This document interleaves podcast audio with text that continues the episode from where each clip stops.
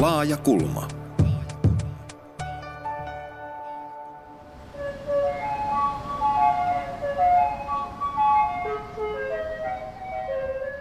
Pirkko Saisio kirjoittaa Spooky Spider-Man ja Raju Nonna kirjassaan seuraavaa.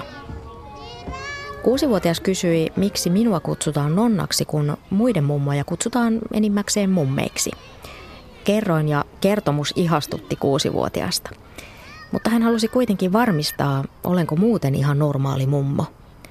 Heitin pallon takaisin ja kysyin, olenko hänen mielestään. Kuusivuotias mietti hetken ja sanoi sitten, että olet, paitsi että olet aika raju. Kysyin, olenko liian raju. Kuusivuotias arveli, etten ole lainkaan raju muutoin kuin hänen seurassaan. Minä teen sut aina rajuksi, totesi kuusivuotias tyytyväisenä. Lapsen ja isovanhempien suhde saattaa tuoda molemmista esiin jotain ihan erilaisia puolia kuin, kuin muutoin. Niin minkälaisia muistoja teillä on omista isovanhemmistanne, Heikki Hakala ja Heikki Valkama? Joo, mun isovanhemmat oli aika vanhoja sodan käyneitä ihmisiä ja, ja, ja, ja, ja varmaan just sillä lailla vähän eri tavalla vanhoja kuin tämän päivän ihmiset, että ne tuntui tuntu niin kuin myös jotenkin niin kuin paljon vanhemmilta kuin tämän päivän kuusikymppiset tai vähän nuoremmatkin. Muistan kyllä iso, siis isän, isän vanhemmat, jotka oli vielä työelämässä tai siihen aikaan tietysti naiset ei ollut töissä, vaan konduktöörin arvokkaassa perheessä, niin konduktööri teki töitä ja rouva oli kotona. Ja kyllä se, aika, se on jotenkin semmoista ihan, tämä, tämä nykypäivän niin kuin lasten ja vanhempien välinen suhde on ihan erilainen. Että, että se oli kyllä paljon jotenkin semmoinen etäisempi, mutta kyllä se hyvin turvallinen oli. Että, mutta että ei, ei mä voinut edes ajatella, että mun isoisä olisi kauheasti leikkimään mun kanssa. Mutta sitten mä muistan vanhempana, me oltiin kovia, hän oli kova, hän oli sosiaalidemokraatti ja mä olin, mä olin vähän kukkoileva vähän nuori kokoomuslainen, niin me oli tiukkoja poliittisia väittelyjä ja kerran mun, mun äiti tuli siihen sanoi, että lopettakaa riitely, niin me katsottiin molemmat hölmistyneen, että ei, me vaan väitellään. teidän, teidän niin kuin, tavallaan se oli keskustelua. Se teidän, Kyllä, joo. Mm. No siis mähän olen asunut eri maassa kuin isovanhempani ja suhde on ollut erittäin etäinen, etäinen, että sitten kun on ollut ollut Suomessa ja tavannut isovanhempia, niin se on ollut vähän sellaista, sellaista niin kuin jonkinnäköistä paikkailua ja tutustumista ehkä, ehkä silloin aikanaan, mutta, mutta hyvin etäinen suhde, että vaikea sen perusteella mitään oikein sanoa. Mm, niin, ja siihen aikaan ei ollut vielä näitä nykyteknologioita, että voisi vois soitella edullisesti tai, tai skypettää. Ei, ei, ei, ei skypetetty tai niin, lähetetty videoita. Niin. Että kortteja ja sitä, sillä Kir- tavalla. Kirjeet saapu muutaman viikon, kuukauden viiveellä. Missä kaukana sun isovanhemmat oli? Suomessa. Joo. Mm. Niin sä oot ollut It, Itse olin muualla. Okei. Okay, mm. Kaukana, kaukana Japanissa. Tuliko no, paketteja jaa, jaa. Suomesta? Paketteja tuli jouluna ja syntymäpäivänä. Mm. Kimmokkeen tälle aiheelle antoi kuuntelijamme Saara Keto, joka kirjoittaa, että onko ollut tai voisiko olla ohjelma-aiheesta äidit ja aikuiset lapset ja tietysti liittyy samalla aikuiset lapset ja vanhemmat. Kiitos Saaralle aiheesta, jota siis vähän laajakulman tapaa laajensimme. Muuttuiko teillä suhtautuminen sukunne eri sukupolviin, kun teistä itsestänne tuli vanhempia? En mä usko, ei, ei ainakaan mitenkään radikaalisti, mutta toki tiedän kyllä paljon tapauksia semmoisia esimerkiksi, että että tota, lasten ja vanhempien välit saattaa olla aika etäisistä viileet, mutta sitten kun tulee omia lapsia, niin sitten yhtäkkiä se jotenkin se, niin kuin se ehkä kipeäkin suhde siihen omaan äitiinkin saattaa tai niin kuin, niin kuin, niin kuin avautua uudesta näkökulmasta ja tulee niin kuin jollakin lailla semmoinen lähestymistapa, joka, joka, joka niin kuin antaa ymmärrystä siihen oman äidin käyttäytymiseen. Että, ja sitten toinen on tietysti se, että, että aika useissa tapauksissa se isovanhempien apu on niin kuin hirmu tärkeää nuorille, nuorille lapsiperheille, että, että monet ei niin kuin tänä päivänä oikeasti tuu, niin kuin taho selviytyä arjesta, jos ei, jos ei ole semmoista isovanhempien apua. Mm. Joo, kyllä se on ihan selvää, että siinä kohti, kun itse tulee vanhemmaksi, niin alkaa peilata sitä omaa omaa suhdetta omiin vanhempiinsa, suhteeseensa lapsiinsa ja katsoo yhtäläisyyksiä, erilais, erilaisuuksia ja koittaa ymmärtää sitä kautta myös omaa toimintaansa. Et kyllä se niin kuin muuttaa sitä, sitä, miten näkee omat vanhempansa ja toteaa, että mitä oliko ne silloin niin nuoria, kun mä olin sen ja sen ikäinen. Ja... Mm.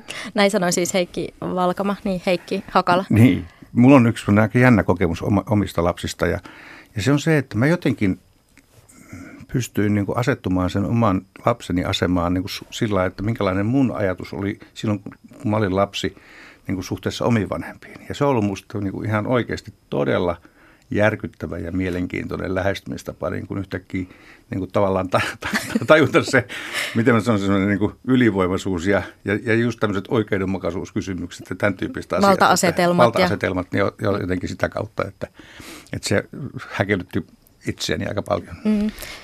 Ja kiinnostavaahan on, on myös sitten taas peilata omien lasten ja heidän isovanhempiensa suhdetta, koska siitä puuttuu se tietty kasvatus- ja valta-asetelma, mikä sitten mahdollistaa semmoisen vapaamman roolin ja ihan erilaisen roolin suhteessa, suhteessa niihin lapsiin, että, että Onko niin tullut huomautettua, että silloin kun minä olin lapsi, niin tuo ei ollut sallittua? ei, ei, ei missä nimessä päinvastoin. Sehän on hieno asia, että, että jos ei itse jaksa leikkiä, niin, niin mummi jaksaa se on, leikkiä se on, tai, se on, tai muuta. Nimittäin että... siitäkin on, on tavallaan on tutkittu, että saattaa olla, että aikuinen, jolla on omia lapsia ja, ja näkee, että omat vanhemmat toimii eri tavalla niin kuin lastenlastensa kanssa, niin voi tulla semmoinen pieni pistos, että no Joo. no ai nyt sinä sitten teet noin. Mikä kertoo kyllä siis todella siitä, miten lapsellisia me aikuiset osataan olla. Niin. Kyllä. Että, että, niin kuin, mutta toihan on hirveän tärkeää, minkä otit esille, että, että, tota, että niillä omilla lapsilla ja isovanhemmilla on niin kuin suora suhde, jossa me vanhemmat ei ole niin kuin välissä, että ne saa niin kuin oikeasti tulla niin kuin kes, keskinä, keskin, keskinäänsä toimeen, tutustua toisiinsa, koska se on hirmu antoisaa. Tosin mä muistan, vanha ystäväni Olli Valtonen saattua lapsen lapsia totesi, että jos hän olisi tiennyt, miten kivoja ne on, niin hän olisi tehnyt ne ensin. toki, toki näinkin sitten tietenkin on, on jokainen perhe on onneton omalla tavallaan, eli, eli isovanhempien ja lastenlasten suhteiden välissä on aina ne vanhempien ja äh, isovanhempien suhteet, eli, eli ne saattaa olla rikki, ne saattaa Joo, olla vaikeita, joo, vaikeita joo. ja niin kuin on vaikea sanoa yleispätevää mitään, mitään omasta kohdalla täytyy sanoa, että, että kyllä sitä välillä kokee jopa huonoa omatuntoa, että, että se nyt se suhde on aika semmoinen riippuvaisuussuhde, että hei voisitteko te auttaa tässä ja tässäkin niin kuin omin vanhempiin, että, että nyt kun on itsellä ruuhkavuodet ja, ja paljon, paljon asioita ja se on sitten sitä, että kun soittaa isovanhemmille, niin se usein on, että hei, no voisitteko auttaa lastenhoidossa. Ja kyllähän siitä voi tulla myös valta-asetelma, että kyllähän myös on myös niitä isovanhempia, jotka sitten aika lailla ottavat kyllä niin kuin ohjat käsiinsä ja, ja tavallaan sitten niin kuin just tämän, tämän avun kautta tavallaan niin kuin uudelleen rupeaa niin kuin määrittelemään, miten sen perheen pitäisi elää ja olla. Ja, ja se, se, on, se voi olla kyllä äärimmäisen niin kuin tuskallinen tilanne. Oma kokemus on ollut se, että semmoinen 100 200 kilometriä välimatkaa isovanhempiin pitää niin kuin suhteen kyllä aika paljon paremmassa kunnossa. Puhutaan vähän myöhemmin lisää näistä eri kasvatuskiistoista mahdollisesti. Biologit ovat osoittaneet, että takavuosisatojen Suomessa lapsi selvisi paremmin hengissä, jos isoäiti oli elossa ja naiset myös elää pidempään kuin miehet edelleen. Ja, ja isoäitien hyödyllisyys on myös tutkijoiden mukaan pidentänyt naisten elinikää. Ja evoluutio ja sukupuoliroolit siis jollain tavalla kytkeytyy tässäkin yhteen? Mitä ajatuksia se herättää? Kyllä esimerkiksi maataloissa varmaan on ollut niin, että, että, että kun se että se isoäiti on ollut pitkälti se lasten kasvattaja, varmaan myös se, joka teki ruuan ja siis hoiti sen tavallaan sen rumpan, koska ne vanhemmat oli, oli etenkin vähän, vähän muutama kymmenen vuotta sitten maatalon arki oli aika, aika, aika armottoman kovaa työntekoa ja, ja, ja siinä tarvittiin ne kaikki, kaikki niin kuin mukaan suku, sukupolvet siihen. Mukaan, mukaan siihen tekemiseen, että kyllä mun vaimon – kokemus on just siitä, että isoäiti on hänet pitkälti kasvattanut. Mutta tämähän on ehkä juuri se kaupungistumisen myötä tapahtunut valtava, valtava muutos, että enää meillä ei ole sellaisia Koskelan perheitä, jossa on Jussi, Jussit ja Almat ja Elinat ja Akselit ja Vilhot, kaikki niin kuin samassa, kyllä. samassa pihapiirissä ja perhepiirissä, jopa samassa, samassa talossa ja, ja eletään sitä arkea kaikki sukupolvet samaan aikaan, että et nyt saattaa olla, että tosiaan on se 200 kilometriä etäisyyttä ja silloin se isoäidin rooli – perheet, perhesiteiden rooli on täysin erilainen kuin mitä se, mitä se ennen oli tämmöistä kaupungistumista ja modernia elämää. Mm. Äh, isovanhemmuudella on edelleen iso merkitys perheille, mutta myös koko kansantaloudelle. Väestöliiton mukaan isovanhempien antaman lastenhoitoavun arvo on vuodessa ainakin 540 miljoonaa euroa. Tämä on siis laskettu sillä tavalla, että se on todennäköisesti myöskin alakantti, eli 540 miljoonaa euroa.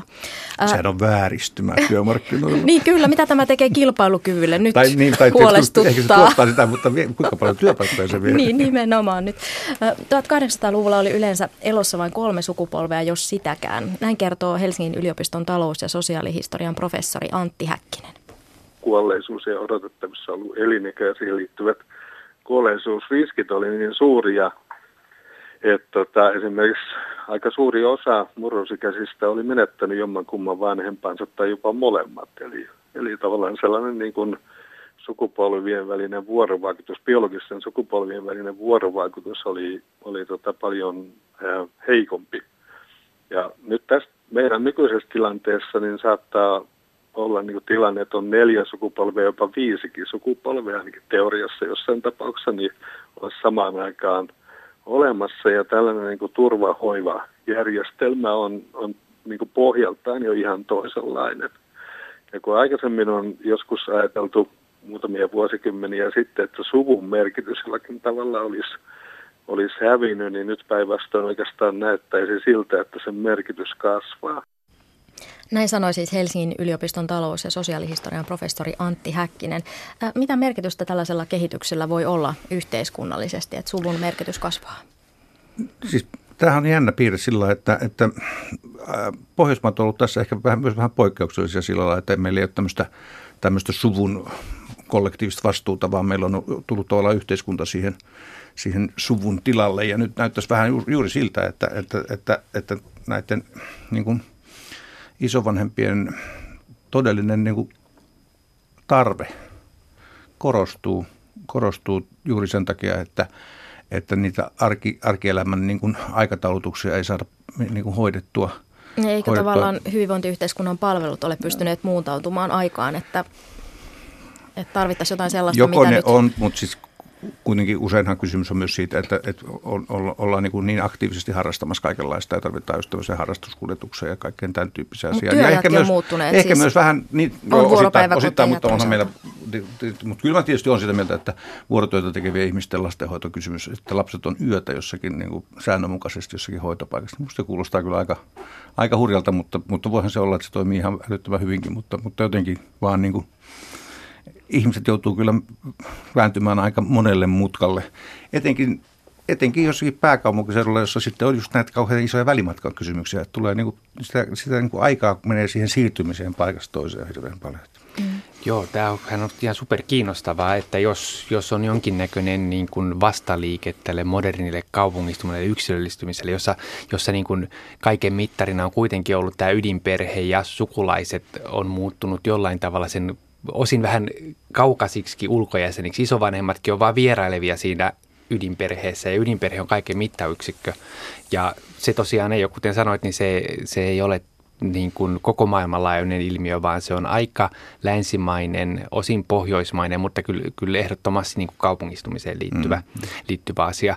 Ja jos, jos tosiaan tutkija sanoo, että jonkin niin kuin vastaliike on olemassa ja suvun merkityksen korostuminen on, niin, niin haluaisin kyllä kuulla lisää, että miten se vaikuttaa, mitä se merkitsee, mistä se, mistä se ponnistaa. Mm. Todella kiinnostava. Niin ja minkälaisia ajatus. vaikutuksia voi olla, että tavallaan onko sitten, että yhä useammin palataan tavallaan takaisin vähän siihen, että, että sitten myös niin kuin aikuiset lapset hoitavat omia ikääntyneitä vanhempiaan, koska meillähän myös tämä ikääntyminen on, on aika iso asia siis tavallaan, että tulee olemaan yhä enemmän iäkkäämpiä ihmisiä mm. ja miten mm. sote tulee ja miten niin, tämä kaikki vaikuttaa. Tämä liittyy tämmöisiä niin kuin, niin kuin jos mennään kauas, niin on järjestetyt avioliitot, jossa suvut, suvut sopivat keskenään. Toisaalta nepotismi, toisaalta niin kuin suku, työpaikkojen periytyminen, no koulutus, niin kuin tietynlainen klaaniyhteiskunta kyllä, että et, et, et, siinä on hyvät Onko se puolensa, tavallaan se uhkakuva, puolensa. mikä voisi, Mut, voi olla niin. tästä seurauksena? Yksi, yksi, tietysti yksi ulotuus on se, että siinähän on myös tämmöistä vähän niin kuin vaihdantaa, että kun isovanhemmat nyt hoitaa pieniä lapsia, niin ne tavallaan niin kuin pitää oikeutettuna sitä, että sit kun he vanhenee ja tarvitsee apua, niin sitten lapsen velvollisuus on tavallaan pitää huolta heistä myös. Että, että kyllä mä luulen, että siinä on myös tämmöisiä, tämmöisiä ulottuvuuksia olemassa. E, toisaalta mä en kyllä ole näkemässä musta sitä, että, että lapset rupeaisi entistä enemmän hoitamaan vanhempia. Meidän, yksinkertaisesti niin kuin meidän asunnot on aika pieni, sillä lailla pieniä, että niihin on kohtuullisen vaikea sijoittaa useita sukupolvia. Mm, mutta monet... Me ollaan aika kaukana siitä, mutta niin. tietysti sitten se, että, että miten sitä, miten yksin kotona asuvaa... Juuri tätä. Niin kuin mm. ottaa mm. itselläni on vähän sen tyyppinen tilanne ja, ja, ja, ja, ja kyllä niin kuin paljon yhteyksiä yritetään pitää ja mun pikkueli asuu aika lähellä, että hän, hän sitten – tässä on vähän just sellaista vaihdannaista kysymys mm. kyllä. Isovanhemman ja lapsen läheinen suhde tekee hyvää lapsen kehitykselle. Se parantaa lapsen älyllistä kehitystä ja myöskin henkistä hyvinvointia. Pyysin Twitterissä muistoja ihmisiltä isovanhemmista ja tässä nyt kolme erillistä muistoa. Vein vasikoille ruohaa, kun mummo ja pappa oli lypsyllä. Mummon kanssa poimittiin mansikoita heinän varteen, kirnuttiin voita, opettelin vastan tekoa. Mummon kanssa saunan jälkilämpöön istuskelemaan. Mummo kuivatteli hiuksia ja kertoi tarinoita, mitä tapahtui ennen vanhaan. Ja melkein kaikilla, joilla oli näitä muistoja, niin siihen yhdistyi semmoinen tietynlainen kiireettömyys.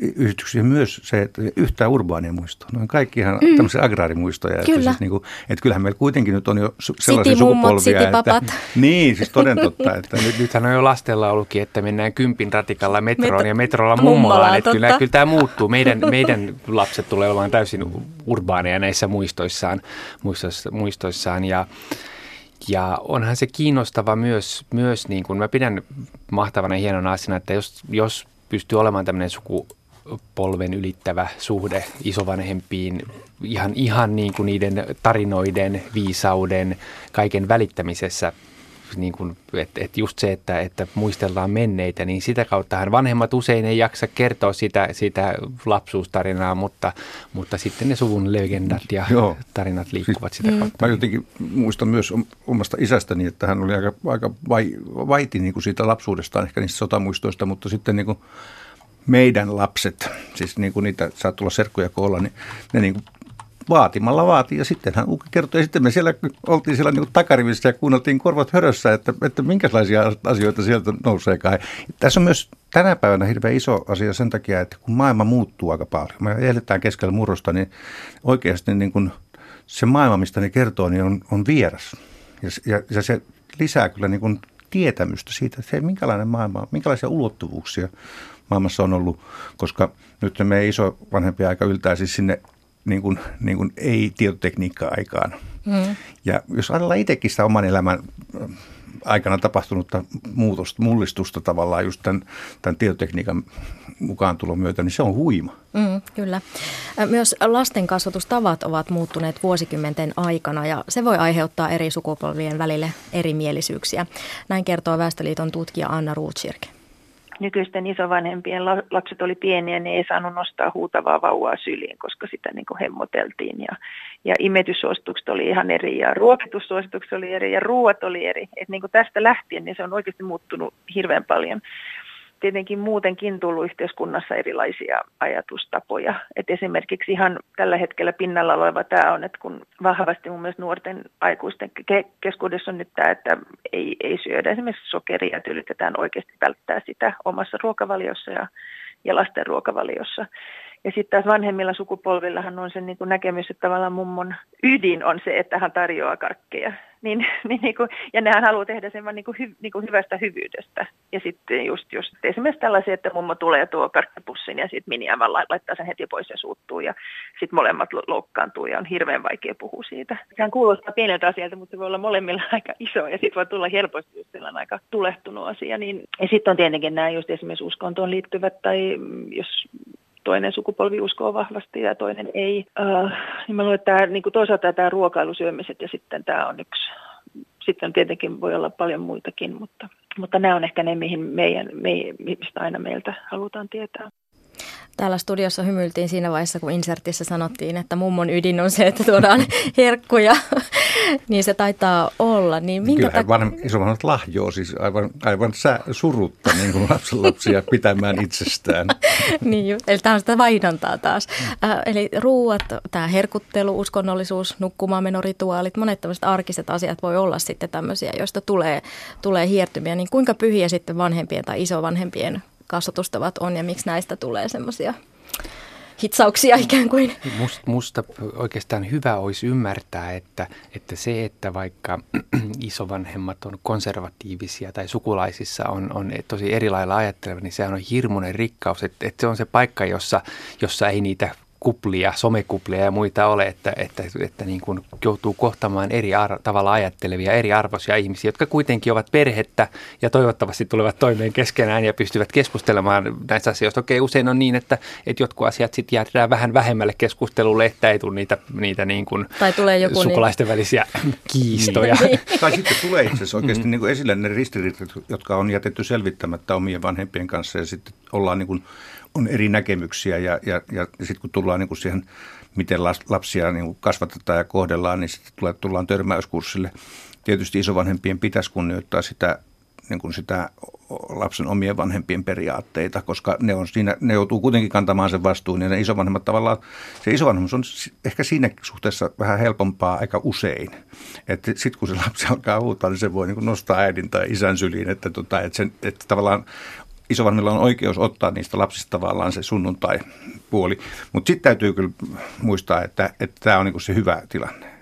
Ja sitten on myös tilanteita, joissa esimerkiksi isovanhemmat joutuu ihan oikeasti ottamaan niin todella paljon vastuuta, kun lapsen, las, lasten elämä ei olekaan mennyt ollenkaan sillä lailla, kuin olisi toivottu. Että, et, et kyllä meillä, niin kuin, nämä on just niin kuin, niin kuin Heikki tuossa aikaisemmin sanoi, että tässä yleistäminen on tosi vaikeaa, että ne perheiden maailmat on niin niin, niin erilaisia ja ne todellisuudet on siellä kuitenkin sitten vielä usein vielä näkymättömissä, että, että tämä tämmöinen, me puhutaan aika niin semmoisesta ihannetilanteesta, jossa niin ihmisten väliset keskinäiset suhteet on kohtuullisen hyvät – ja se ei kuitenkaan niin kuin päde maailmassa. Niin, niin on perheitä, joissa, joissa lapset eivät halua olla tekemisissä vanhempiensa kanssa ja sitä kautta lapsilla ei ole suhdetta tai, tai toisinpäin, niin vanhemmat ei halua auttaa tai, tai niin edespäin. Ja ehkä pienenä sivupolkuna niin hauska, hauska asiahan on se, että kun nyt 60-luvun kukkaislapset ovat isovanhempia, niin saattaa olla, että heidän lapsensa ovat konservatiivisempia kuin, kuin isovanhemmat. Ja niin kuin, niin kuin tässä on monessa kasvatusasiassa ja muussa niin kuin on, on niin kuin paluu johonkin aikaisempaan kuriin. Ja se onkin ne isovanhemmat, jotka on, on vapaamielisiä mm. ja, ja vie lapsen Ja sellaisen kasvatuksen saaneet lapset ovat pettyneitä siihen saamaansa kasvatukseen ja haluavat nyt pitää pistää niin. asiat kuntoon. Niin, tavallaan, onko se aina, että pitää valita sitten jotain muuta, mitä oli tavallaan se semmoinen niin protestointi ikään kuin. Ja se voi olla varmaan, että se, sehän on aina sitten uusi tilanne ja uudenlaisia rooleja syntyy siinä, kun, kun aikuisille lapsille syntyy se, se ensimmäinen lapsi ja sitten on ehkä ensimmäinen lapsen lapsi. Siinä jokainen hakee vähän niin. sitä. Siis kyllähän jotkut isovanhemmat mun mielestä menee ihan sekaisin ihan oikeasti. Ja isoisät menee erityisen sekaisin. niin kuin, ei, oikeasti se on jotenkin vaan, niin kuin, se on vaan varmaan, ei ole vielä itsellä kokemusta siitä, mutta voisin kyllä kuvitella, että se on huiman uskomaton hetki. Mm. Ja isoisän rooli on varmaan kuitenkin kanssa eri, eri tavalla niin kuin vapaampi leikkimään ja olemaan, olemaan jotakin muuta kuin, kuin isän rooli. Et, että siinä, siinä ehkä mies pääsee myös perinteisesti, perinteisesti enemmän näyttämään tunteita ja, ja olemaan, olemaan hassu ja hauska ja niin edespäin. Mm. Että. Anna Rutsert Väestöliitosta sanoi, että nyt isoisä iässä ovat sellaiset, jotka silloin aiemmin, kun heistä tuli vanhempia, niin oli sitten tämä sukupuolten tasa-arvo ja, ja isätkin osallistuvat ja, ja näin, mutta välttämättä kaikista ei tullut silloin hoivaavia isiä, mutta moni sitten on nyt hoivaava iso isä, mutta moni asia on muuttunut siis. Kuunnellaan elävästä arkistosta pätkä, jossa yli 70-vuotias Alina Soininen muistelee kotiaan, jossa oli tiukka kuri. No saitteko te vitsaa? Kyllä, sitä minä olen saanut. Olen saanut. Pitikö itse hakea vitsa? Kyllä, niin, niin. se piti hakea. Ja minä olin iso tyttö vielä, kun piti hakea vitsa itse. Mutta isä ei koskaan lyönyt. Eikö lyönyt? Ei. Vai niin? Ei, se piti tietää. Ei koskaan isä tarttunut siihen, sanoi, että se on sinun hotellas. Siis äidille Niin, äidille. Aha. Niin, mutta sana pitää kuulua. No oliko se isä sitten vähän tuommoinen helläluonteisempi vai? No ei se ollut helläluonteisempi. Ei minusta ainakaan semmoinen käsitys on isästä jännä. No minkä takia hän sitten jätti äidin tehtäväksi? No en tiedä yhtään. Niin. En minä tiedä yhtään. No minkälaisista rikkeistä sitä piiskaa annettiin? No ei sitä nyt ei tarvinnut oikein olla sitä oikein, minun mielestäni oikein eh, semmoista, että olisi pitänyt piiskaa antaa, mutta tietysti oli vähän, minä, minä sanon suoraan, että minä olin liian vilkas. no, mutta eihän Siitä, se mikään vika ole, jos vilkas No on. Si, siinäpä se onkin. Niin. Se on niin. nykyaikainen kasvatus ihan toista ja niin. ennen aikuinen oli toista. Lasten ruumillinen kuritus kiellettiin Suomessa vuonna 1984 ja suhtautuminen lapsen asemaan ja oikeuksiin on muuttunut Suomessa viime vuosikymmeninä melko lailla. Ja hyvä niin. Että mitkä teidän mielestä on ollut semmoisia tärkeimpiä muutoksia, mutta tämän, tämän lisäksi tietysti? Niin siis kyllä mä oon pienenä poikana saanut piiskaa ja ihan rehellisesti jos sanon, niin ihan aiheestakin kyllä, että olen myös ollut aika aikaan saava nuorukainen jo. Ja, tota, ja, ja kyllä, siis musta on muuten ihan kauhean myytti se, että, että, että pienet lapset ei ymmärtäisi tekevänsä pahaa. Kyllä ne ymmärtää. Ja ainakin omasta muistista, että kyllä me silloin tietää, että milloin, milloin ollaan, niin kuin, ollaan niin kuin väärillä teillä. Mutta en mä silti, silti kannata, kannata tota, oikeastaan yhtään minkäänlaista ruumiillista kuritusta. Mä oon ajatellut jälkeenpäin sitä, että on se, ollut, on se myös sille kuritusta antavalle vanhemmalle ihan hirveän kova paikka lyödä lastaan. Siis. Mm-hmm. Tai, jos ei, tai jos ei se ole karmea paikka, niin sitten on jotakin asiaa, jotakin todella pahasti pielessä. Että, et, et, tänä päivänä mä luulen, että me ollaan niin vaan niin kauhean etäällä siitä, siitä, siitä tota, mutta et kyllä mä ajattelen, kun katson esimerkiksi tuolla jossakin vaikkapa marketissa, kuinka vanhemmat puhuttelee omia lapsiaan, kun se on pelkkää tiuskimista hirveän helposti. Niin mä ajattelin, että voi lapsiparka, että, että eikö sille niin kuin puhuta yhtään ainutta lausetta niin kuin, niin kuin normaalilla äänellä. Ja niin kuin, niin kuin, että se on niin kuin koko ajan semmoista, semmoista niin kuin, että kyllä se on, se on se jonkunlaista väkivaltaa se sekin. Niin, kyllä tavallaan semmoista sanallista mm. ja, ja vuorovaikutteista niin kuin, mm. Mitä ajattelet Heikki Valkama? Joskus se pinna voi olla aika kirjallinen sillä vanhemmallakin, että ja ihan syystä, syystäkin, mutta totta kai. Totta kai Hetkittäiset niin. ne, riiviöt, on. ne riiviöt. Joo, mm. en, en mä oikein osaa, osaa sanoa, sanoa niin kuin mitään järkevää siihen, että mikä voisi olla suurin niin kuin kasvatuksessa tapahtunut muutos. muutos ja mitkä on niin kuin parhaita kasvatusmalleja, niissä kiistellään jatkuvasti. Tietenkään, niin kun, jos, jos pitää ääneen sanoa, niin ruuminen kuritus ei ole hyvästä. hyvästä. Siitä olen tietenkin ihan samaa mieltä. Samaa mieltä. Mutta, mutta nythän on, Hei, yhä enemmän kysytään myös niin kuin, niin. ikään kuin siis varhaiskasvatussuunnitelmissakin on sitä, että lapsi saa kertoa ja mm. enemmän niin kuin, tulla mukaan ideoimaan ja siis Mä toimintoja ja leikkejä. uskaltaisin väittää, että, että meillä oli vapaampaa, kun me oltiin pieniä lapsia. Me saatiin te- tehdä paljon enemmän asioita, joita nykyään pidetään ihan sopimattomina. Ja jos mä siis ajattelen, siis nykyään tämä turvallisuusajattelu on myös semmoinen niin, niin iso juttu, että, että tota, ja sitten toinen on tämä, tietysti tämä kännykkä, että, että lapsi pitää olla koko ajan niin kuin tavoitettavissa, että mehän saatettiin olla tunti tolkulla niin kuin teillä tietymättömillä ilman, että vanhemmat otti siitä minkään, minkäänlaista ongelmaa. Sitten me oltiin, saatettiin olla, olla kesällä jossakin mökillä, kun vanhemmat oli kaupungissa töissä ja siis olla, olla niin kuin viikkotolkulla olematta missään kontaktissa. Ja tänä päivänä, niin kuin mä luulen, että jos tuntuu siltä, että onko varttitunti niin kuin jo Liikaa. Niin kuin liian pitkä aika. Että, että tässä on tapahtunut ihan, ihan hurja muutos se, jos mä ajattelen, että mä olen matkustanut kesämökille 400 kilometriä seisomalla niin kuin auton kardaniakselin päällä takapenkillä etupenkkien välissä, niin siitähän mun isä olisi nykypäivänä joutuisi linnaan, siis, niin kuin, niin kuin, koska, koska nyt ollaan, pitää olla turvaistuimia ja kaikkea, että, niin tätä, tätä ajattelua on, tämä turvallisuusajattelu on, on, on, on, se uusi rajoitin tietyllä tavalla kyllä. Oletko samaa mieltä Heikki Valoma? No, toisaalta lapsikuolleisuus ja onnettomuudet on romahtanut. Että et siinä mielessä aika paljon viisaita turvavyön käyttö. Joo, en mä puolusta sitä, mutta ei, mä ajattelen vaan sitä ihan hurjana niin. juttuna. Että. Ja, ja kyllä mä niin vanhempana pidän siitä, että mä voin päivän aikana soittaa sille lapselle, kysyä, että, että okei, nyt oot kavereilla, onko läksyt tehty. Mm. tehty ootko syönyt? Että, ja... Ootko syönyt, syönyt, että voi tarkistaa sen, mutta, mutta ei niin kuin rajoiteta toisaalta myöskään lapsen menoja, että, että ei saisi lähteä koulusta kavereille tai metsään. Tai mm. Niin, ehkä tavallaan juuri niin, että, että, että voi liikkua vapaammin, koska on tavoitettavissa. Että sitten tavallaan siihen aikaan meillä olisi taas se, että sitten piti olla niin kuin siinä, siinä paikassa, mihin oli määritelty, että, että sitten ei voinut lähteä mihinkään. Mm. Sukupolvia voi tarkastella eri näkökulmista. Tutkijat puhuvat esimerkiksi biologisista ja sosiaalisista sukupolvista ja biologisen sukupolven ymmärtäminen on helppoa. Se tarkoittaa lapsia, vanhempia ja isovanhempia ja sosiaalinen sukupolvi on taas ryhmä, joita yhdistää sama ikä sekä jokin yhteinen kokemus. Esimerkiksi suurten ikäluokkien kokemus maailmasta on varmasti aivan erilainen kuin vaikka 1980-luvun lapsilla ja nämä kaikki vaikuttaa siihen, että kuinka ihminen suhtautuu maailmaan, perheeseen, työhön ja niin edelleen. Ja totta kai sitten sukupolvien sisällä on myös vielä eroavaisuuksia. Kaikki ei koe asioita samalla tavalla. Että se on hyvä, hyvä muistaa. Heikki Hakala ja Heikki Valkama, millaiseen sosiaaliseen sukupolveen te tunnette kuuluvanne?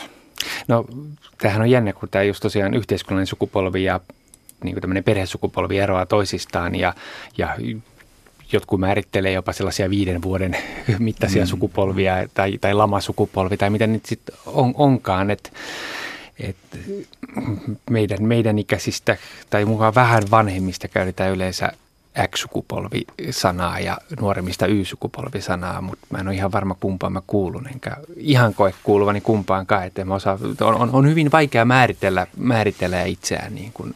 Huomaatko jotain eroja vaikkapa, niin kun, kun katsot lapsiasi, että että tulee, he ovat eri sukupolvea kuin sinä. Selvästi, kyllä, kyllä niin kuin aika on niin erilainen heidän kasvaessaan kuin minun kasvaessani. Mm. Tietysti on ihan päivän selvää, että, että se ympäristö vaikuttaa. Mm. Sitten mä jotenkin ajattelen, että mä kuulun suurten ikäluokkien jälkeiseen sukupolveen – sillä seurauksella, että kun suuret ikäluokat on tavallaan pystyneet pilaamaan aina sen kohdan, missä ne on niin kuin menossa. Nyt, kun nyt on tällä hetkellä pilaamassa meidän eläkejärjestelmää, niin mä, mä luulen, että mä olen juuri se ensimmäinen polvi, joka sitten taas joutuu kärsimään siitä, siitäkin kohdasta. Se on siinä sellaisessa ikävässä vanavedessä. Joo, vähän, vähän, vähän. Ja sitten myöskin siis just sillä lailla, että että satun olemaan, siis mä oon 59 syntynyt, niin tota, esimerkiksi nämä tämmöiset niin kuin koulupolitiikkasukupolvet, ne meni niin kuin muutamaa vuotta mua vanhempia, vanhem, vanhemmat oli niin kuin sitä, sitä ryhmää ja että, että niin kuin aika tämmöisiä jänniä siis niin kuin ulottuvuuksia, että ei ihan mukana, mutta, mutta niin kuin siinä niin kuin liepeillä. Mm. Laajakulmassa pohditaan tänään sukupolvien ketjua ja etenkin isovanhemmuuden muutosta. Minä olen Satu Kivelä ja vieraanani ovat Heikki Valkama ja Heikki Hakala. Ja isovanhempia on Suomessa yhä enemmän, kiitos pidentyneen eliniän ja, ja monet isovanhemmat on aiempaa koulutetumpia, terveempiä ja vauraampia ja moni suomalaislapsi saa pitää nonnansa, mumminsa ja paappansa kauan. Äh, mutta isovanhempien rooli on muuttunut yhteiskunnan muuttuessa, näin kertoo Väestöliiton tutkija Anna Ruutsirke niin kuin koko lapsiperheen malli on aika vahvasti muuttunut. Että ollaan, jos miettii näitä pitkiä linjoja, niin ollaan nyt siirrytty tähän niin kuin kahden vanhemman perheeseen, missä molemmat tekee ansiotyötä. Ja sitten on tullut enemmän tätä epävarmuutta ja ehkä tietyllä lailla hektisyyttä tähän niin kuin ydinperheelämään, ja se taas luo isovanhemmille niin kuin uuden roolin. Että jos perinteisesti aikaisemmin usein asuttiin yhdessä ja tehtiin sitten niinku työtä mm, rinnakkain, tai sitten siis vanhempi oli jo kuollut eikä pystynyt osallistumaan, niin nyt meillä on nämä niin kuin useat, usein aika hyvinvoivat isovanhemmat, jotka sitten osallistuu Pohjoismaissa tällaisilla niin kuin tavallaan täsmäavun muodossa, että ei asuta yhdessä, mutta autetaan pienten lasten hoidossa, autetaan ä, taloudellisissa ahdingossa – autetaan hyvin merkittävällä lailla silloin, kun tätä ydinperhettä, siis pien, niin kuin pienten lasten perhettä kohtaa joku kriisi, sairaus tai työttömyys tai, tai muutto tai avioero, niin, niin, niin kuin tällaisissa asioissa ne isovanhemmat on, on hyvin tärkeitä. Eli ne tarjoaa tällaista äm, emotionaalista tukea, käytännön tukea ja myös rahallista tukea sekä aikuisille lapsille että sitten lapsen lapsille. Monia nykyajan mummoja ja vaareja voisi siis luonnehtia tämmöiseksi nopean joukon yksiköksi, joka rientää hätiin tarvittaessa. Mutta Suomessa on tulonjakotilaston mukaan 100 000 köyhää lasta, joten moni tarvitsee myös ihan tällaista rahallista apua. Niin mikä tässä on syy ja seuraus, eikä yhteiskunta enää auta lapsiperheitä, joten isovanhempi on pakko auttaa? On niitä varmaan vähän enemmänkin. Mä ja pelkään kyllä vähän sitä, että että köyhien lasten vanhemmat ja isovanhemmatkin ovat aika usein köyhiä, että se on nyt kyllä semmoinen periytyvä, tai tiedetäänkin, että se on periytyvä asia ja että, tota, että ne ongelmat kyllä vaan tahtoo kasautua. Me ollaan eletty niin kuin tähän asti maailmassa, jossa seuraava sukupolvi on ollut vähän vauraampi kuin se edellinen. Ja nythän on esitetty myös semmoisia arvioita, että tämä tämmöinen – vaurastumiskehitys saattaa olla hidastumassa tai suorastaan pysähtyä, että tavallaan voi olla, että meidän lapset tai heidän lapsensa eivät enää pääsekään nauttimaan samanlaisesta elintasosta kuin me itse. Se on myös hyvin kiinnostava ja muut, muut, muuttuva tilanne, koska, koska tavallaan niin kuin tämä jatkuva vaurastaminen on tehnyt elämästä semmoista niin kuin monista asioista itsestäänselviä selviä ja helppojakin. Ja, tota, ja, ja silloin kun se tavallaan murtuu, niin se, se saattaa kyllä nostaa pintaan aikamoisia sosiaalisia ongelmia. Mm. Jo, jos me vaikka verrataan vuoteen 87 2017, niin työttömyysaste oli silloin todennäköisesti, mitä mä sanon, neljä, neljä jos niinkä paljon, mm. kolme tai jotain mm. semmoista. Semmoista oltiin lähellä täystyöllisyyttä nykynäkökulmasta. Ja nyt jos katsotaan työttömyyslukuja, taloudella menee kuitenkin kohtalaisen hyvin, vaikka ollaankin oltu aika pitkässä taantumassa. Niin, niin on, on se, se kertoo jo sen, että, että senkin vuoksi köyhyyttä on enemmän enemmän. Mm. Että, että jos ruvetaan syitä miettimään, että, että miten se eroaa siihen aikaan, aikaan niin, niin näin, että, että sehän on ihan yksi, yksinkertainen selitys mm. tavallaan. Mm. Ja tuossa Heikki Val- äh, Hakala, kun sanoit tästä, että, että yleensä lapset ovat sitten olleet niin kuin aina ikään kuin parem, parem, paremmissa tuloissa ja, ja näin, niin nyt on käynyt niin, että kaksi- ja kolmekymppisten tulot on jo muutama vuoden ajan olleet pienemmät kuin mm. monien eläkeläisten. Joo, joo, miten näette, että miten tämä vaikuttaa sukupolvien välisiin suhteisiin? No kyllä se varmaan tällä hetkellä vaikuttaa juuri niin kuin tuossa, tuossa asiantuntijakin sanoi, että, että nämä van, niin isovanhemmat joutuu tilanteeseen, jossa ne joutuu avustamaan näitä, näitä lapsia. Ja voi olla, että se on heille ihan soveliastakin on se tavallaan, se on kuitenkin tietyllä tavalla perintöä, joka, joka tällä tulee niin kuin jakoon ehkä juuri oikeaan aikaankin. Kun nämä elinikäodotteet on kasvanut, niin nyt, nythän niin perinnöjä tapahtuu siinä vaiheessa, kun lapset alkaa olla eläkkeellä jolloin enää niin kuin tarvetta siihen, siihen sellaiseen niin kuin perinnön saamiseen ei niinkään ole, että, että juuri, juuri tämä kysymys siitä, että, että miten, miten se, isovan, miten se, niin se suvun varallisuus niin kuin jaetaan eri sukupolville, niin se on, se on hyvin kiinnostava kysymys. Ja kyllä mä, en mä millään lailla kauhistele sitä, jos isovanhemmat käyttää niin kuin, niin kuin sitä liikenevää varallisuutta niiden lastensa hyvinvoinnin parantamiseen siinä tilanteessa, kun se on tarpeellista. Mm. Niin monelle se on mielekästä se, että mielekästä, voidaan auttaa perhettä ja mm. tehdä perheen kanssa, lasten lasten kanssa asioita, että, että se tuo elämään myös sisältöä varmasti. Mutta mm. kyllä sitten mä, mä myös törmännyt tilanteisiin, jossa mun mielestä juuri tämä tämmöinen taloudellinen auttaminen on myös tämmöinen vallankäytön väline, että kyllä sitten rupeaa tulee niinku ohjausmekanismiakin aika helposti. Mm. Yli 80 prosenttia lapsiperheiden vanhemmista kertoo, että saa mummolta ja papalta lastenhoito apua, mutta ei suinkaan kaikki. Jotkut isovanhemmat ovat liian huonokuntoisia auttaakseen tai asuu kaukana tai sitten voi olla niin, että aika on kortilla tai eivät halua hoitaa lasten lapsiaan. Ja joskus voi olla niinkin, että ollaan tekemisissä, mutta välit jää etäisiksi. Ää, tässä kaksi muistoa, jossa ollaan tekemisissä, mutta, mutta välit ei välttämättä ole niin, niin läheiset. Isovanhempani sekä äidin että isän puolelta jäivät kaukaisiksi. Kävimme kylässä, mutta lapsiin ei juuri kiinnitetty huomiota. Se ei ollut murheellinen asia, koska he olivat vain jotain tyyppejä, joihin ei syntynyt mitään suhdetta. Saunomista lauteella ropsuteltiin toisemme vastalla, en juuri viettänyt aikaa heidän kanssaan. Mitenkäs sitten, jos etäisenä pysytellyt isovanhempi vaikka sairastuu pitkäaikaisesti, niin onko lapsilla tai lastenlapsilla jonkinlainen sukuvelvoite auttaa ja muistaa siitäkin huolimatta, että lapsena tämä ihminen ei ole ollut läsnä? Kyllähän tuolla vanhustenhuollossa kuulee ihan hurjia tarinoita siitä, että on vanhuksia, jotka on täysin yksin, vaikka heillä on omia lapsia. Et siis kyllä, kyllä tämä, niin tämä karu todellisuus on olemassa. Mutta tämä eh, eliniän piteneminen saattaa aiheuttaa myös vähän semmoista, että itse asiassa nykyään niin kuin lapsen lapsen lapsilla on ne samat kokemukset isovanhemmista, eli iso isovanhemmista kuin meillä oli omistamme, että, että siis tämä, että, että nyt on, onkin niin kuin tavallaan niin kuin kolme sukupolvea tavallaan niin kuin, niin kuin isovanhempia hyvin herkästi. Että omat vanhemmat, sitten isovanhemmat ja sitten heidän vanhempansa. Ja, ja tosiaan niin kuin ne isovanhemmat saattaa olla semmoisia hyvin aktiivisia seniori-ikäisiä ihmisiä, ikä, ikäisiä ihmisiä joilla on, niin kuin, jotka on niin kuin, mitä parhaimmassa iässä tekemään yhtä toista. Niin, tässä on vaikea kenenkä puolesta sanoa, että kenellä on velvollisuus hoitaa vaikka isovanhempaansa. Kaikilla niin, monilla joo. voi olla jotain syitä, syitä mm. tai, tai muita, että, että tietenkin toivoisi, että, että kaikille ihmisille löytyisi läheisiä ihmisiä. Mm. Mutta Mm. Isovanhemmilla ei ole juridisia oikeuksia lapsen lapsiinsa ja huoltajalla tässä on päätösvalta. Ja, ja se on jännä, että suomalaiset osaavat tutkimusten mukaan jo pelätä sitä, että kun odottavat siis lapsen lapsia tuleviksi, että, että sitten jos tulee avioero, niin, niin yhteys lapsen lapsiin voi, mm. voi sitä myötä katketa.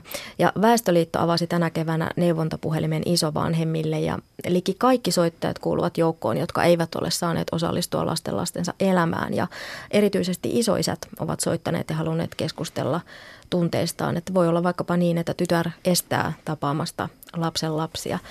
Sukulaisuus taitaa olla siis aika monimutkainen asia ja monikerroksinen asia. Mummopuoli ja pappapuoli ja kaikke, kaikenlaisia, myös uusi, uusperheitä.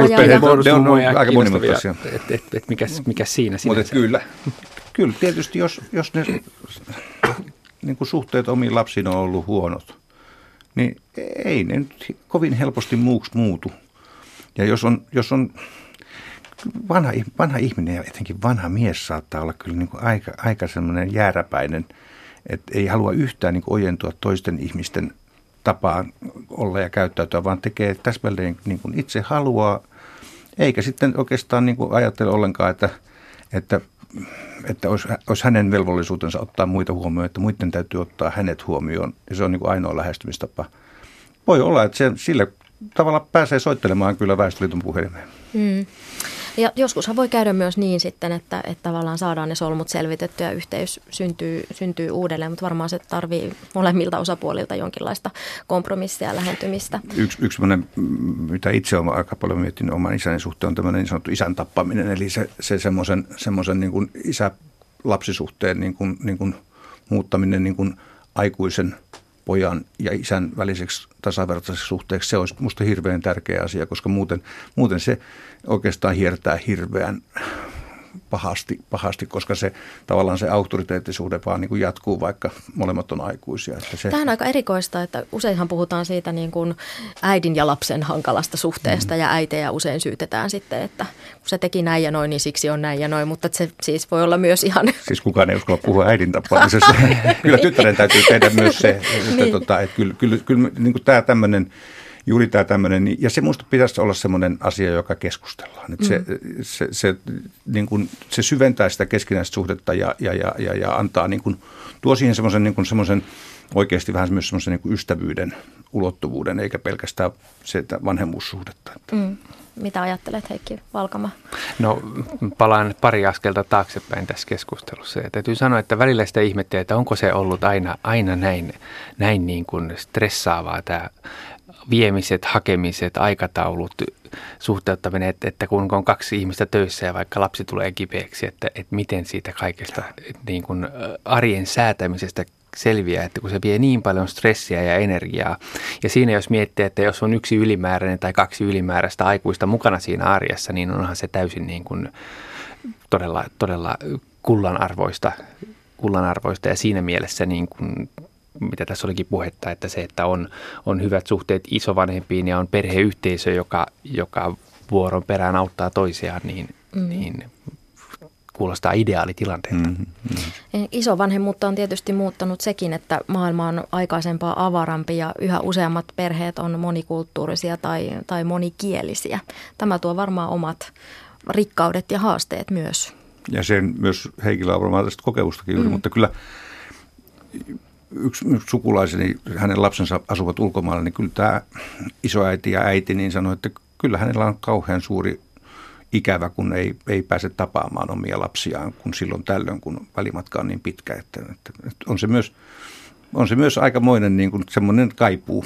Mm. Miten sinä koit sen silloin, kun asuit toisessa maassa kuin isovanhemmat?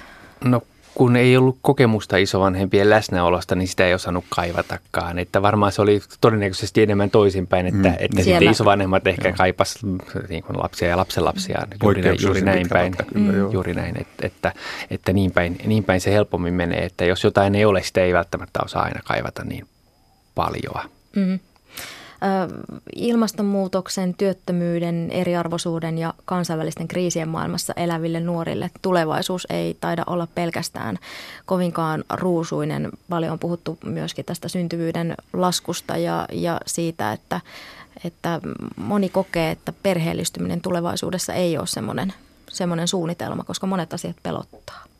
Musta toi on vähän semmoinen... Etkö usko siihen vai? En mä ihan täysin usko siihen. Mä, mä luulen, että me ollaan, me ensinnäkin me eletään tällä hetkellä kaikkein niin kuin, niin kuin turvallisinta aikaa. Siis maailma on kuitenkin vielä, mutta totta kai uhkakuvia on ollut, mutta on niitä ollut ennenkin. Ja kyllä mä luulen, että tämä tämmöinen ajattelu, että meidän jälkeen me vedenpaisumus, me tiedetään, tämä on, ei tarvitse olla tähän teemaan nyt yhtään tämä enempää, mutta että et, et, kyllä mä silti luulen, että se semmoinen, kyllä meidän biologiassa on aika vahva.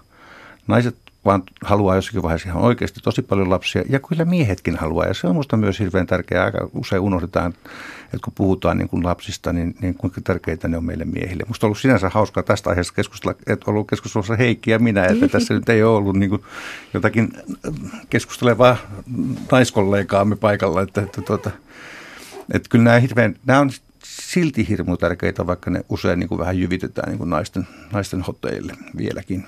Mm. Kyllä siinä on, on eroja sukupolvien ja nyt, nyt mä puhun niin kuin yhteiskunnallisista lyhyemmistä sukupolvista, niin, niin siitä tulevaisuuden uskon usko vaikuttaa siihen, että kuinka suhtaudutaan siihen perheen perustamiseen ja lasten hankkimiseen. Kyllä, kyllä mä huomaan, että, että itse kun on ollut vähän kuitenkin niin kuin toivorikkaan sukupolveja, että, että, että koko ajan on mennyt vähän paremmin silloin aluksi ainakin, kun on kasvanut, niin, niin sitten vertaa taas, taas viimeisen, no ihan, ihan, ihan lähiaikoina aikuisiksi tuleeksi, niin, niin heillä on vähän paljon pessimistisempi kuva tulevaisuudesta. Mm, kyllä. Mutta kun me oltiin nuoria, niin silloin pelättiin ydinsota. Mm. Ohjelman alussa luin pätkän Pirkko Saision kirjasta, jossa kuusivuotias halusi normaalin mummon. Eri sukupolvet voivat tosiaan tarjota toisilleen pysyvyyttä, hauskuutta ja turvaa. Olemme laajakulmassa keskustelleet sukupolvien ketjusta ja isovanhemmuudesta Heikki Hakalan ja Heikki Valkaman kanssa. Ja kiitos aiheesta kuuntelijallemme Saara Kedolle. Satu Kivellä kiittää ja tapaamisiin jälleen ensi viikon torstaina. Meille voi edelleen lähettää aiheita. Ehdota aihetta laajakulmaan. Lähetä ehdotuksesi sähköpostilla osoitteeseen satu.kivela at yle.fi.